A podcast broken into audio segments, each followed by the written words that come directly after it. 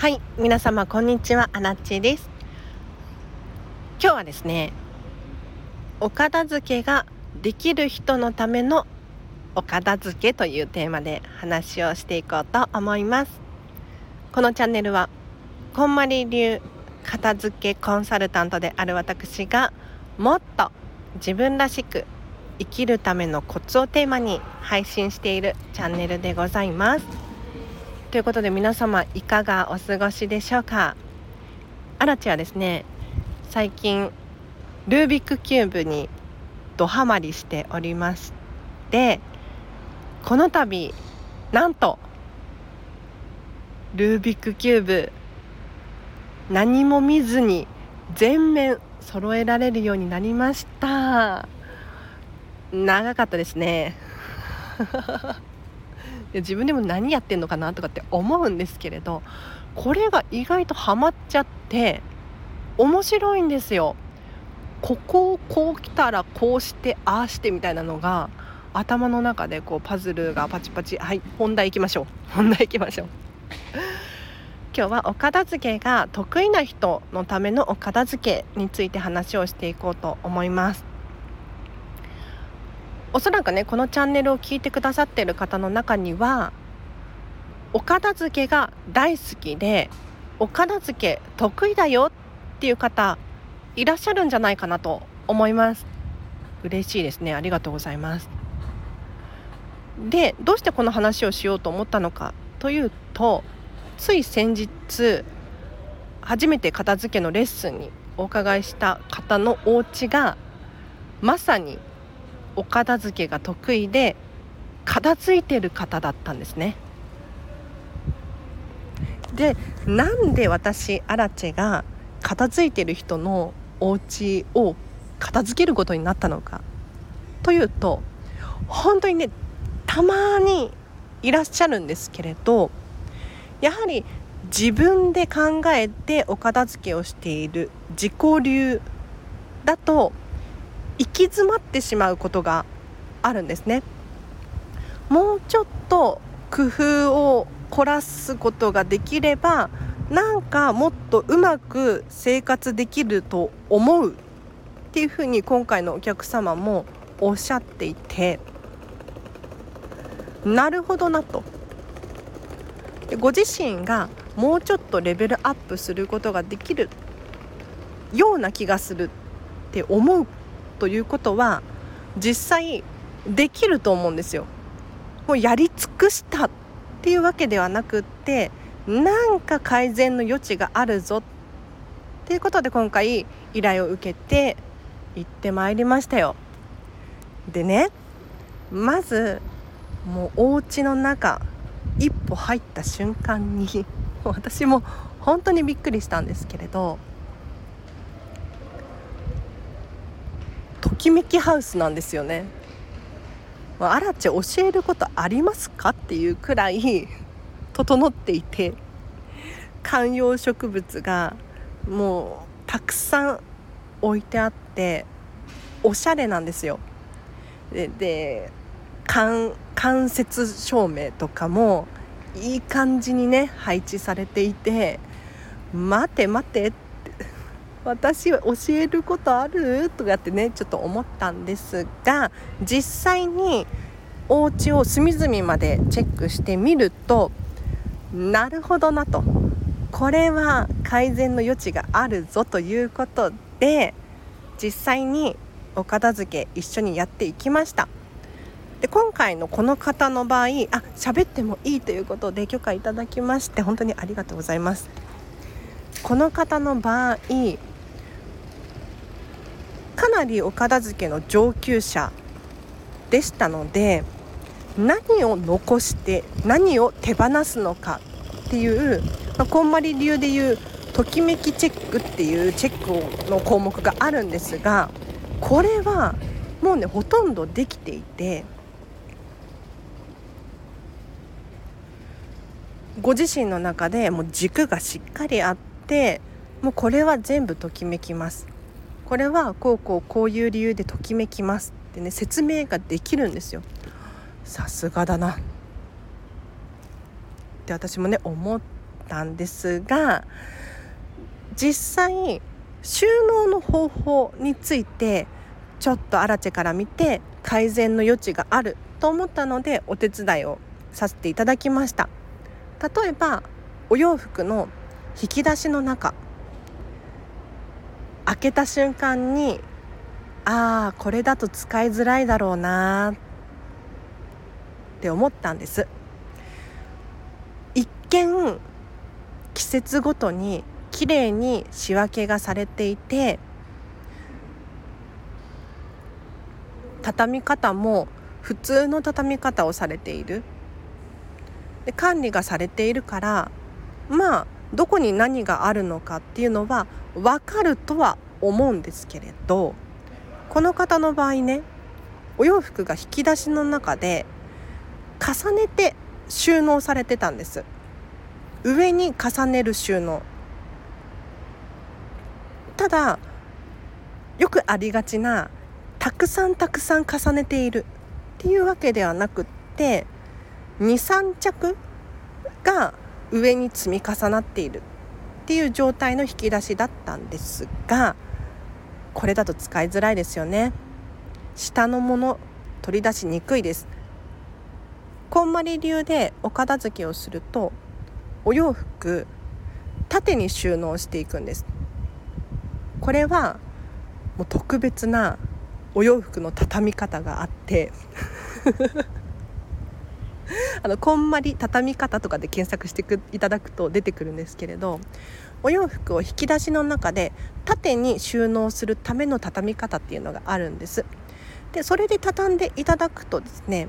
引き出しの中でお洋服が縦に収納することができるので、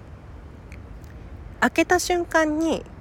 何がどこにあるのかっていうのが分かる状態。皆さんイメージついてるかな？大丈夫？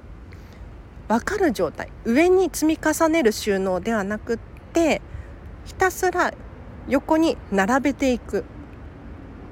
なのでこうすると取り出しやすいし、しまいやすい。何がどこにあるのか一発で分かる。さらに言うと収納収納欲収納力が格段にアップします。なので今回この方、お洋服一着も手放さなかったんですけれど、なら畳み直しただけで引き出しが一つ開いたんですよね。あの無印良品さんだと思うんですけれど、無印の大きめの引き出しが丸々一つ分空になっちゃったんですよ。畳み直しただけで。でもっと入れようと思えばもっと入る状態だけれど、まあ、季節で分けたりとか、まあ、使いやすさ、趣味で分けてみたりとかした結果、これが程よいよねということで、ぎゅうぎゅうにはせずにゆとりのある状態で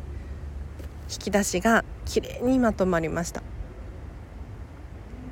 他にもこう靴下を畳み直したりとか、キッチン用品入れ替えてみるなんてするだけで収納スペースが格段に増えたんですよね。なので今まではご自身ではこれが精一杯と思ってやられていたそうなんですけれど、実際にこうプロの目から見て、じゃあ一回全部出してみましょうか。出してみたら、実は実はこれいただいたものなんだけれど手放しづらくってここにいるんだよね。でもやっぱり使わないし使い勝手が悪かったので手放すことにします。ついね、一人でお片付けをしている時とか、意識をしていないと後回しにしてしまうようなことがあるかもしれないんですけれど、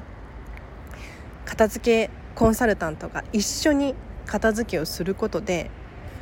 今判断をしなければならないっていうこの強制力、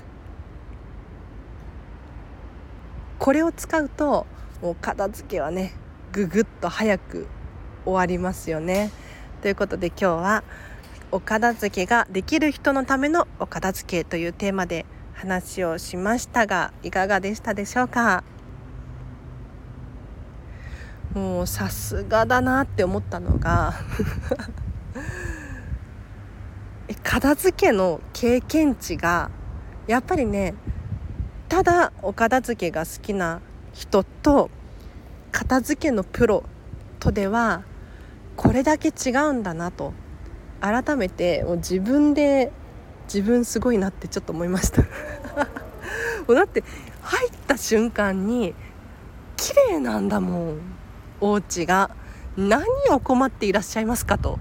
本当になんなら私のアラチハウスよりも綺麗で、だってアラチハウス植物いないから、まあ、いるけどたまにしかいなくて、妹が最近バラを買い始めましたけれどそれくらいしかないんですよね。で今回のお客様めっちゃ観葉植物あって、もう休みの日とかはもう全部お風呂場に持ってってシャワーかけるとかってすごいそういうレベルの観葉植物の量だったんですよ。なんだけれど教えることがあってよかったってすごい思いました。もう本当に安心しました。でこの方もたくさんね宿題を出させていただいて、次のレッスンがすごい楽しみですね。そう片付けレッスンと片付けレッスンの間に宿題を出すんですよ。もちろんね、あの今回手放すものを手放すと決めたものを捨ててくださいっていうことだったりとか、あとはご自身でこれとこれとこれはできますよねとか、あとは今回の方の宿題は明らかに必要なものがあったのでそれを入手してくださいっていう宿題出しました。ただね、皆さん注意してほしいのが、あの片付け初心者の方は片付けが終わるまで何も買い足さないでほしいんですなんか収納を買い足そうとか収納グッズ買い足そうとかってつい思ってしまうんだけれど、それはやめてほしくって、というのも収納って実は難易度高いんですよ。物に定位置が決まってない状態でこう動線って分かんなかったりするにもかかわらず大きめの家具を買っちゃって、これはここに置かざるを得ないみたいな現象って起こりがちなんですよね。なんだけれどお片付けが終わって物に定位置がある状態で収納を買うとどんな現象が起こるかっていうと、もう確実にぴったりサイズのものを買うことができるんです。さらには自分の好き嫌いっていう軸がしっかりしてくるのでお買い物の失敗が格段に減ります。で今回のお客様はもう自分のときめきがもともと分かっていて収納が困っている、そんな状態だったので、じゃここにはこのサイズのほにゃほにゃが必要ですよね。で早速ねお客様もメジャーでサイズを測って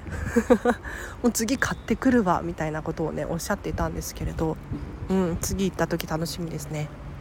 はい、では以上です。お知らせがあります。しちがつのいつかじゅうさんじからじゅうろくじオンラインでアラチェ主催のデータの片付け研修を開催いたします。これどんな内容かというと、まず前半こんまりメソッドって一体何なのか、じゃあそれをどうやってデータの片付けに応用していくのかっていうことを座学で学んでいただきます。で一緒に考えるワークなんかも挟みますので、退屈することなくお片付けの基礎をここで身につけていただきます。でこの回の後半、実際に皆様お手持ちのスマホもしくはパソコンなどの中身一緒に片付けていきましょう。セミナーっていうのはね、学んだことを学んだままにするのではなくて、実際に行動に移して意味があるんですね。なのでこの片付け研修は学んだことを実際に実践する時間がある。しかも実践してみて分かんないことがあると思ったら、私常にいますから質問もし放題なんです。で少人数制ですから、皆さんの質問がねいっぱいいっぱいになるなんていうことはないと思います。なのでこの機会にぜひデータ片付けましょう。でデータの片付けって聞くと、皆さんどんなイメージがありますか？例えばスマホのね容量がもういっぱいなんだよねとか、仕事の作業の効率が悪くて困ってるんだよねとか、そういう方が多いかもしれないんですが、もちろんデータをすっきりさせることによってそれらの問題は解決しますが、実は他のメリットが非常に大きくって、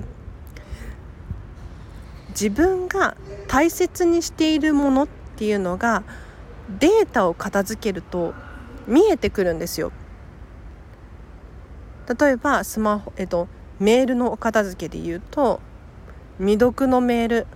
なんかメールマガジンだったりとか、なんかただのお知らせだったりとか、そういったメールの中に本当は大切なお友達からのメールとか、大切なセミナーの情報だったりとか、そういったメールが埋もれている可能性があるんですね。だけれどお片付けを終えることによって、目で見て自分が何を大切にしているのかっていうのが分かりやすくなるんです。そうすると私自身の価値観っていうのがどんどん定まっていく、自分らしさっていうのに磨きをかけることができる。実はそんな効果があるんです。でこんなことを言うとあれかもしれないんですが、スマホのねホーム画面って結構見られてますよあのじろじろ見てるわけではなくって、ふとした瞬間に、例えば電車に乗っている時だったりとか、ご飯を食べている時だったりとか、見えちゃったりする時ありません？ふとした瞬間に見えちゃった時に、これこんまりさんも恥ずかしい思いをしたとかっておっしゃってたことがあったんですが、こんまりさんがねホテルのラウンジで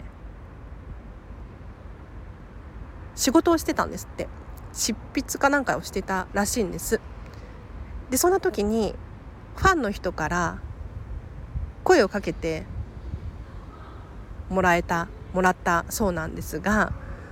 ちょうどその時パソコンの画面がとにかく散らかっていて恥ずかしかったっていうことをね、どこかでおっしゃってたんですよ。なのでスマホのホーム画面、通知がたくさんある状態だったりとか、とにかくごちゃついている状態って、あ、この人ごちゃついてるなとか、私はね思うんですよね。仕事の効率悪そうだなとか申し訳ないけど私はね思っちゃうんだよね。なのでぜひこの機会にお片付けしてみましょう。詳細はリンク貼ってきますので、ぜひそちらからチェックしてみてください。あともう一個ね、こんまり仲間にお知らせがありまして、 8, はちがつなんですけれど、東京のこんまりコンサル仲間でランチ交流会をすることになりました。こちら参加したいよっていう方いらっしゃいましたら、Facebook のこんまりのグループに詳細流れてますので、ぜひそちらから確認してお申し込みまで進んでいただければなと思います。では今日は以上です。皆様お聞きいただきありがとうございました。明日もハピネスを選んでお過ごしください。あらちでした。バイバーイ。